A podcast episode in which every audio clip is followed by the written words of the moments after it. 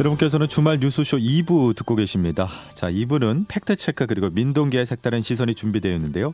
광고만 듣고 바로 이어가죠.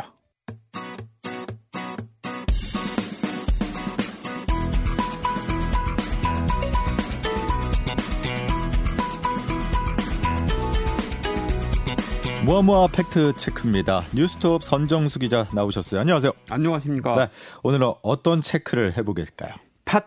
팥을 먹으면 체온이 내려간다? 이런 기사가 있어서요. 팩트 예. 체크 한번 해봤습니다. 야, 팥을 먹으면은 체온이 내려간다. 네. 어디서 나온 기사입니까? 어, 문화체육관광부, 우리나라 정부 대변인이죠. 문화체육관광부에서 운영하는 대한민국 정책 브리핑이라는 사이트가 있습니다. 예. 이 사이트에 기사 하나가 실렸는데요. 초여름 체온 낮춰주는 식재료 세 가지 이런 제목이었습니다. 무척 시 적절한 그렇죠. 기사군요. 예, 예. 예. 모두 다 관심을 가질 만한 어, 이 기사는 문화체육관광부 담당 공무원 이름으로 작성이 됐고요. 체온을 낮춰주는 식재료로 팥, 메밀, 가지 이렇게 세 가지를 꼽았습니다. 예. 팥, 메밀, 가지. 체온을 낮출 수 있다면은 더운 여름에 좋은 음식도 먹고 몸도 시원해지고 일석이조인데 이게 사실이 아니기 때문에 우리 기자님께서 갖고 오신 거 아니에요? 아 근데 사실인 것도 팩트 체크 할 때가 있습니다. 그렇군요. 하지만 이번 거는 사실은 아닙니다. 예. 네. 어떻습니까? 어, 이저 진짜 더위 정말 질색하는데요. 어 정말 이 팥, 가지, 메밀 요걸 먹고 체온이 좀 낮아졌으면 예. 얼마나 좋을까 하는 생각으로 팩트 체크를 해봤는데 실망스럽게도 사실은 아니었습니다. 아하. 예. 어 이게 그런 거잖아요. 그러니까 그 체온이 내려간다. 그러면 팥을 많이 먹으면 저체온증에 걸려서 죽을 수도 있나? 극단적으로까지 생각했을 예, 때. 상식적으로 생각해봐도 이거는 사실이 아닌 걸 알 수 있죠. 예. 네. 아니 뭐 주장을 하려면 어떤 근거가 있어야 되잖아요. 네. 도대체 그 근거를 뭐로 삼은 거예요? 근거가 안타깝지만 없습니다. 아 근거 자체가 없다. 예, 예. 예. 그래서 제가 이 문체부에 직접 어, 설명 들어봤는데요.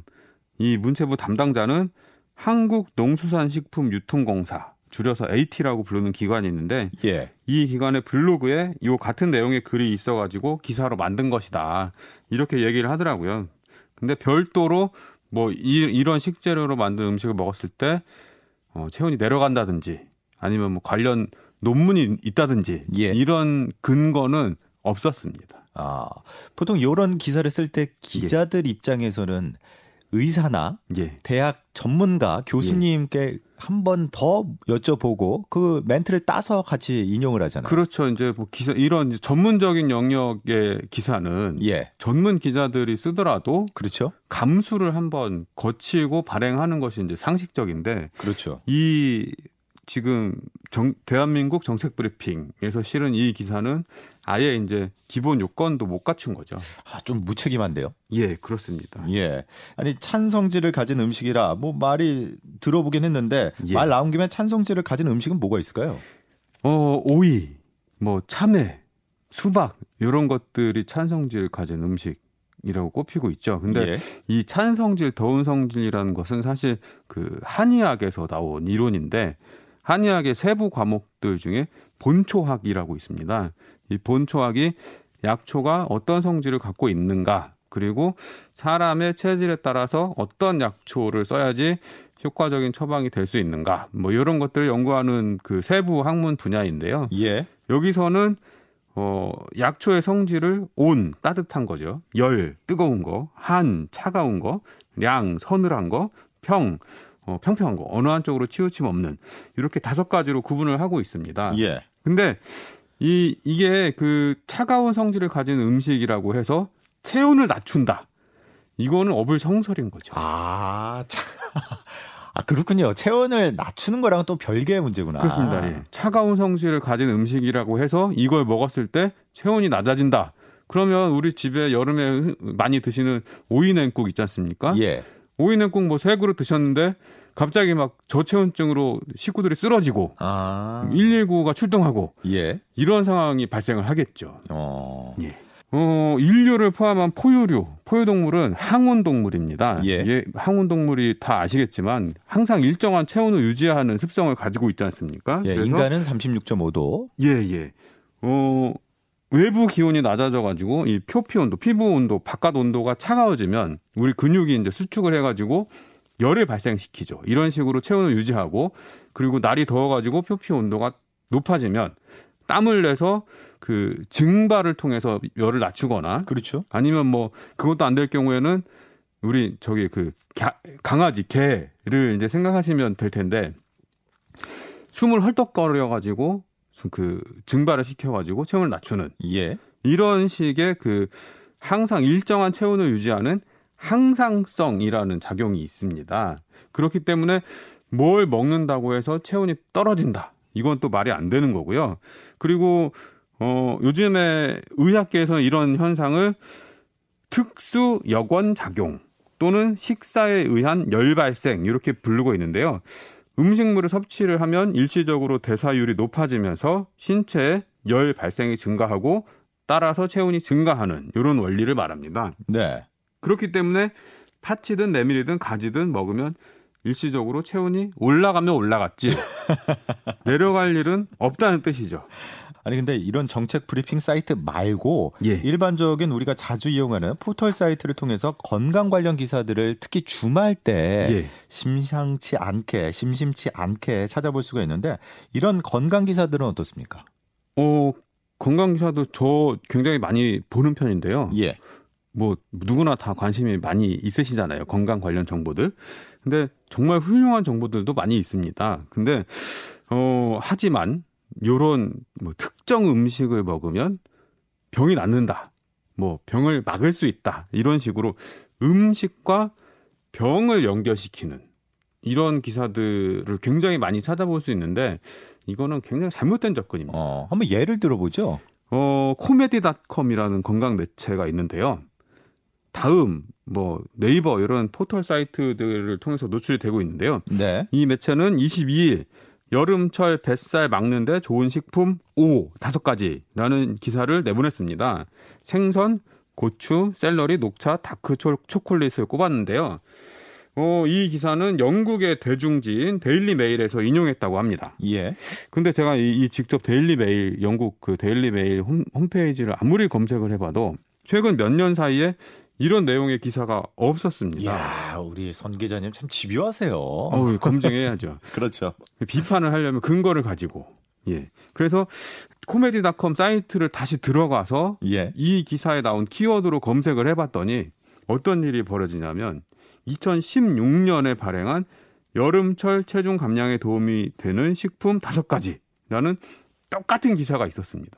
아, 그러니까 자신들이 쓴 기사를 재활용했다는 거네요. 그렇습니다. 예, 제목 조금 바꾸고 어. 뭐 기사도 약간 바꿔 가지고 날짜만 바꿔서 이제 계속 내는 거죠. 그리고 이게 2017년에 이 기사가 여름철 체중 조절 돕는 먹거리 5 다섯 가지 이런 어, 제목으로 재활용 또 됐고 예. 2019년에는 여름철 체중 조절에 도움되는 음식 5 해가지고 계속 해마다 아, 재활용이 되고 있는 기사입니다. 2016년, 2017년, 2019년, 2021년. 예 뭐 월드컵도 아니고. 그렇습니다. 예. 예, 이렇게 재활용되는데 아니 그러면은 체중 조절에 도움이 된다는 근거는 있습니까? 근거가 없습니다. 아하, 또 없구나. 예. 그러니까 이 우리가 약을 먹을 때 그 의사의 진료를 받고 약 처방을 할때 예. 이 약을 몇 알을 언제. 얼마만큼 예 하루에 몇 번 이 약도 뭐 그 정해진 용량이 있지 않습니까?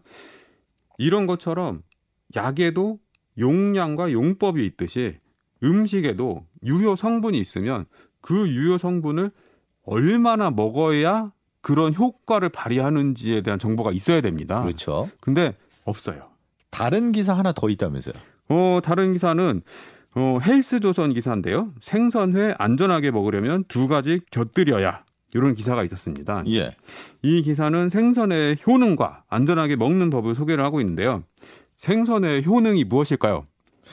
단백질 아닐까요? 회 자체가. 예. 효능. 단백질. 효능이라고 하면 이걸 먹어서 뭐가 어떻게 된다. 그러니까 단백질을 먹어서 우리 건강이 조금 예. 예. 근육이라든지 이런 데 예. 도움이 되지 않을까? 뭐 그게 이제 상식적이잖아요. 그죠? 근데 이 기사는 어떻게 얘기를 하고 있냐면 광어 근육의 단백질을 섭취하면 몸속에서 항산화, 항고혈압 작용이 일어나 노화를 방지할 수 있다. 어. 광어가 불로초입니다. 불로초. 참치는 예. 오메가3의 일종인 DHA가 풍부하다. DHA는 뇌세포를 발달시키고 두뇌전을 원활하게 해 기억력, 학습 능력을 향상시킨다. 매일 참치만 먹으면 누구나 100점 맞습니까? 그렇죠. 아니죠. 어. 이런 문구를 보면 시청자 여러분들도 속지 마십시오. 음식은 약이 아닙니다. 불로초는 예. 더더욱 아니고 만능 학습 향상 장치도 아닙니다. 예. 예. 음식은 음식일 뿐이다. 이 점을 참 강조하고 계신데. 그렇습니다. 근데 음식을 즐겁고 좋아하는 분들이랑 건강하게 먹으면은 그거만큼 건강해지는 지름길도 없는 것 같은데 말이죠. 어, 그게 정답이죠. 근데 어 조금이라도 이상한 음식을 먹지 않는 거 이런 것도 이제 건강을 지키는 방법이 되겠는데요. 예. 이 헬스조선은 어떻게 어, 보도를 하냐면 생선회를 먹을 때 간장이나 초고추장에 고추냉이, 뭐 이제 일본 말로 와사비라고 하죠. 예. 고추냉이를 섞어 먹는 사람이 많다. 이는 맛을 좋게 할 뿐만 아니라 살균 효과까지 더해줘서 생선회를 안전하게 먹는데 도움이 된다. 아 고추냉이에 살균 효과까지. 예. 어. 이왜 그러냐면 고추냉이에 턱 쏘는 성분이 이소치오시안산 아릴이라는 방향 물질에 의한 것인데 이 성분은 화학 소독제인 페놀의 약 100배에 달하는 살균력을 가진다. 따라서 고추냉이를 생선회와 함께 먹으면 생선에 감염되었거나 조리 과정에서 오염될 수 있는 세균을 줄일 수 있다. 이렇게 보도를 합니다. 야, 소독제인 페놀의 약 100배. 예. 그러면 예. 이게 얼마나 강력한 소독제입니까? 그렇죠. 이 소독약을 우리가 먹어서 괜찮겠습니까? 이거는 얼마만큼의 양을 가지고 뭘 갖고 실험을 한 건지 이 근거를 제시를 해줘야 되는데 예. 없습니다. 아무데도 이런 근거를 제시하지 않았습니다. 오히려 세계보건기구는 어떻게 WHO 세계보건기구가 어떻게 얘기를 하고 있냐면 이소치 이소치오 시안산 아릴은 식수 소독제로도 쓸 수 없다. 아 먹어서는 안 된다. 그렇죠. 어. 예. 아니 그럼 왜 이런 보도들이 나오는 거예요? 이게 제가 봤을 때는 이 건강 매체의 기자 그리고 그 해당 매체의 전문성과 좀 직결되어 있는 문제가 아닌가 싶습니다. 예. 그러니까 이 건강 매, 이 음식 보도들을 보면 대부분 해외 건강 사이트를 인용한 보도들이 많이 있습니다. 근데 별도의 감수 같은 걸 고치지 않아요. 음. 그냥 베껴서 보도 내고 자기네들 쓴 기사 다시 베껴서 내고 그냥 그 계절에 맞춰서 때에 맞춰서 눈길을 끌 만한 제목으로 그냥 기사를 내보내는 거죠. 그리고 내용에 대해서는 자체적으로 검증할 수 있는 기능이 없는 것 같다는 그런 예. 생각이 듭니다. 음식은 약이 아니다. 그렇습니다. 이 점을 계속 강조하고 계신데 네. 우리 아프면 선생님께서. 진료는 의사에게, 약은 약사에게, 음식은 맛있게. 예. 예. 알겠습니다.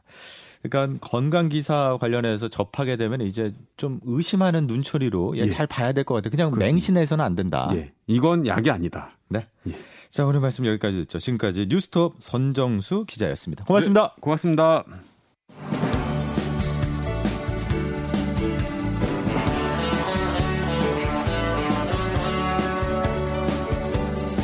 시사평론가 민동기 씨와 함께하는 뉴스의 이면 들여다보겠습니다. 민동기의 색다른 시선. 오늘도 시사평론가 민동기 씨입니다. 안녕하세요. 안녕하십니까. 네, 한주 동안 잘 계셨습니까? 네, 바쁘게 지냈습니다. 예. 오늘은 어떤 시선입니까? 윤석열 전 총장의 발언이 이번 주 계속 논란이 좀 제기가 됐거든요. 예. 아, 그래서 왜 발언이 논란이 제기가 되는지 이런저런 시선들을 좀 살펴보고자 합니다. 예. 이번 주 첫 발언부터 좀 셌어요. 그러니까 지난 19일 매일경제와 인터뷰를 했는데요. 예. 일주일에 120시간 바짝 일하고 마음껏 쉬어라. 이 발언이 문제가 됐습니다. 근데 이 주 52시간제에 대해서 기업들의 불만이 적지 않다. 이제 기자들이 이렇게 물으니까 윤전 총장이 이제 이렇게 답변을 했는데요.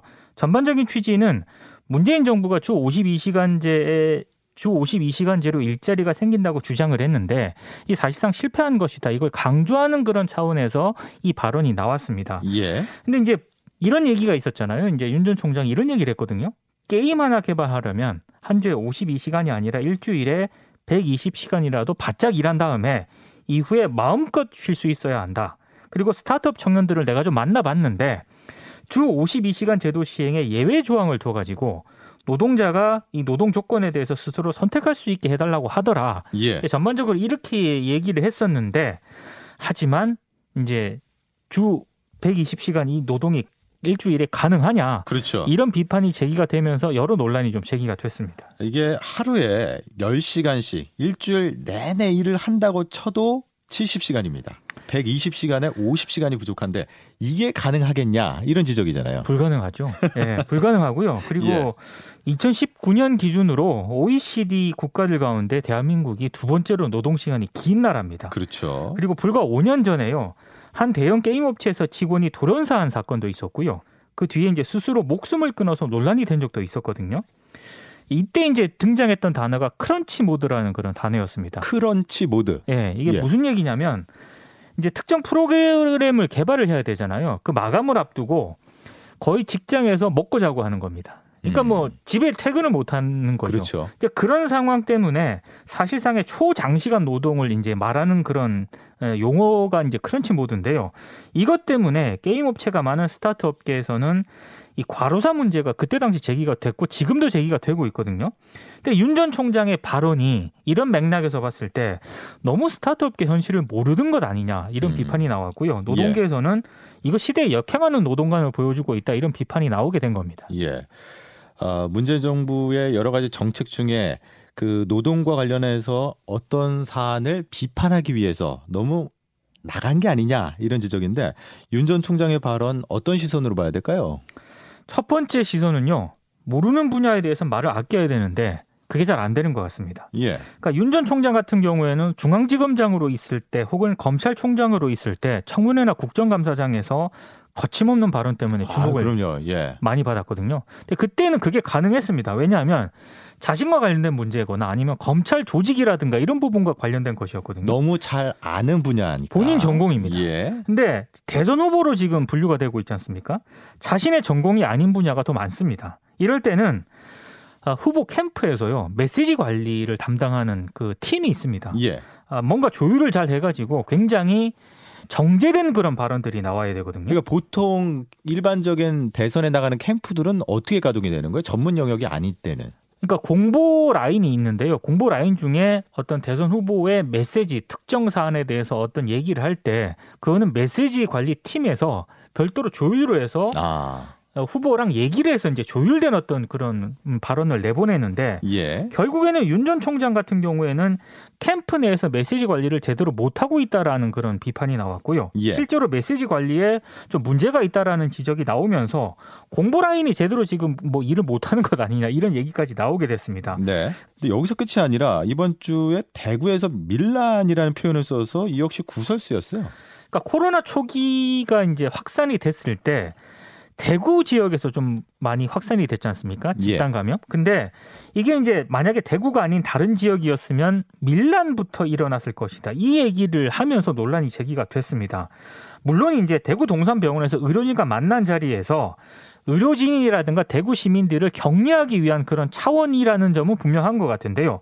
문제는 어 너무 나갔다는 거죠 발언 예. 자체가. 그리고 윤 전 총장의 발언은 여당에서 나온 봉쇄론 있지 않습니까? 그렇죠. 이걸 또 비판하는 그런 차원이었는데, 근데 이제 윤 전 총장 같은 경우에는 이 비판을 하기 위해서 너무 대구 지역 시민들이라든가 이런 걸 띄우기 위해서 다른 지역까지 폄훼하는 이런 비판이 제기가 되면서 논란이 제기가 됐습니다. 그러니까 대구가 아닌 다른 지역에서 이런 일이 있었다면은 밀란이 일어났을 수도 있다. 네. 이런 취지인 거잖아요. 그렇습니다. 그래서 일단 비판이 제기되는 거는 다른 지역이라고 얘기를 하는데 그럼 다른 지역이 누구 어디냐? 어디냐?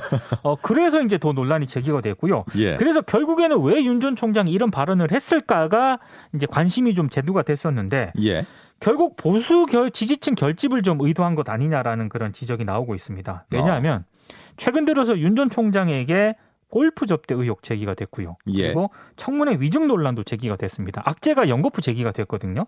흔들리는 어떤 그런 지지율이라든가 보수층으로부터 좀 이탈하는 그런 어떤 움직임도 있었거든요. 그래서 어, 이런 민심을 잡고 지지율 하락세도 막겠다. 이런 이제 좀 해석이 좀 나왔고요. 예. 그리고 여전히 윤 전 총장이 국민의힘 입당에 유보적인 입장을 취하고 있지 않습니까? 그렇죠. 근데 대구 지역에 가서 이런 발언을 했다는 것 자체가 여전히 자기가 국민의힘 입당에 유보적이긴 하지만 야권의 대표 주자인 주자는 나다. 또 이런 점을 좀 각인시키려 하는 성격도 분명히 있는 것 같습니다. 대구라는 게 보수의 텃밭이기 때문에 그렇습니다. 아무래도 국민의힘 입장에서는 대구의 그 여론 이런 거를 굉장히 관심 있게 지켜보는데 어 하나 더 나간 발언이 있었잖아요. 박근혜 전 대통령 예. 얘기를 했거든요.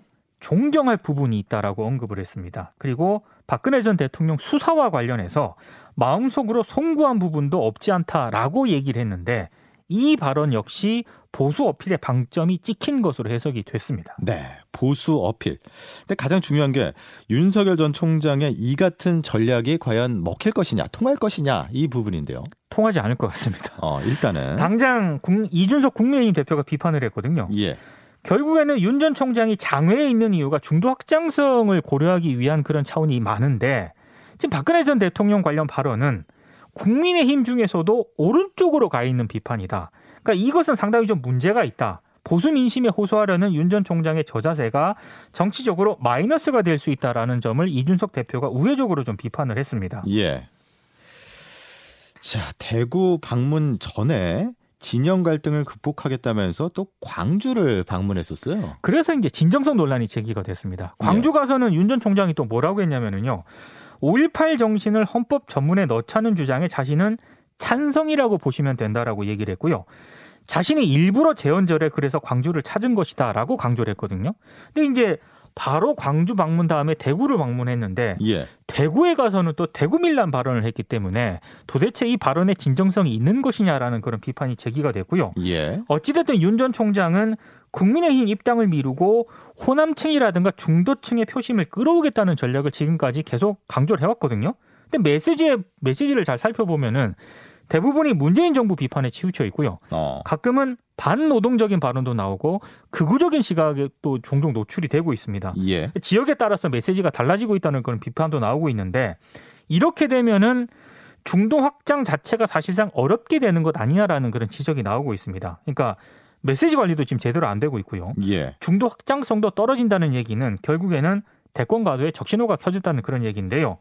최근 여론조사 흐름을 보면 이런 또 적신호가 어 그냥 우- 단순한 기운은 아닌 것 같습니다. 왜냐하면 이재명, 윤석열, 이강 구도가 분명하지 않았습니까? 초반에는 초반에는 근데 최근에 여론조사를 보면은 이재명, 윤석열, 이낙연 이렇게 삼관 구도로 재편이 되고 있거든요. 예.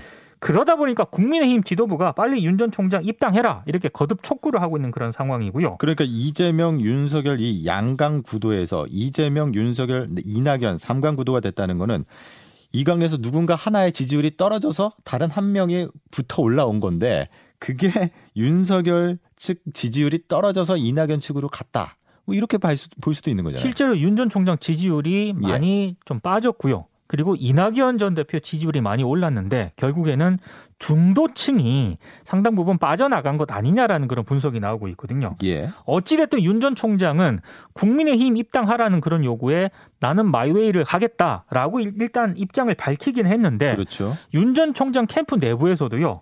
독자 노선파가 있고 국민의, 국민의힘 입당파 이렇게 나뉘는 것으로 지금 전해지고 있거든요. 아무래도 윤 전 총장의 고민이 매우 깊어질 것 같긴 한데 또 뾰족한 대책은 없는 것 같습니다. 지지율이 조금씩 떨어지는 흐름을 보이니까 바로 이준석 국민의힘 대표가 압박했잖아요. 어서 빨리 들어오라고. 네. 예. 압박을 하긴 했는데 예. 윤전 총장은 여전히 또 이 이준석 대표의 그런 압박 발언을 반박을 했거든요. 예. 그러니까 아직까지는 좀 이 대치 전선을 형성을 하고 있는데 일각에서는 또 어, 신경전에 나섰다, 음. 기선제압에 나섰다 이런 또 분석을 내놓고 있기도 합니다. 예.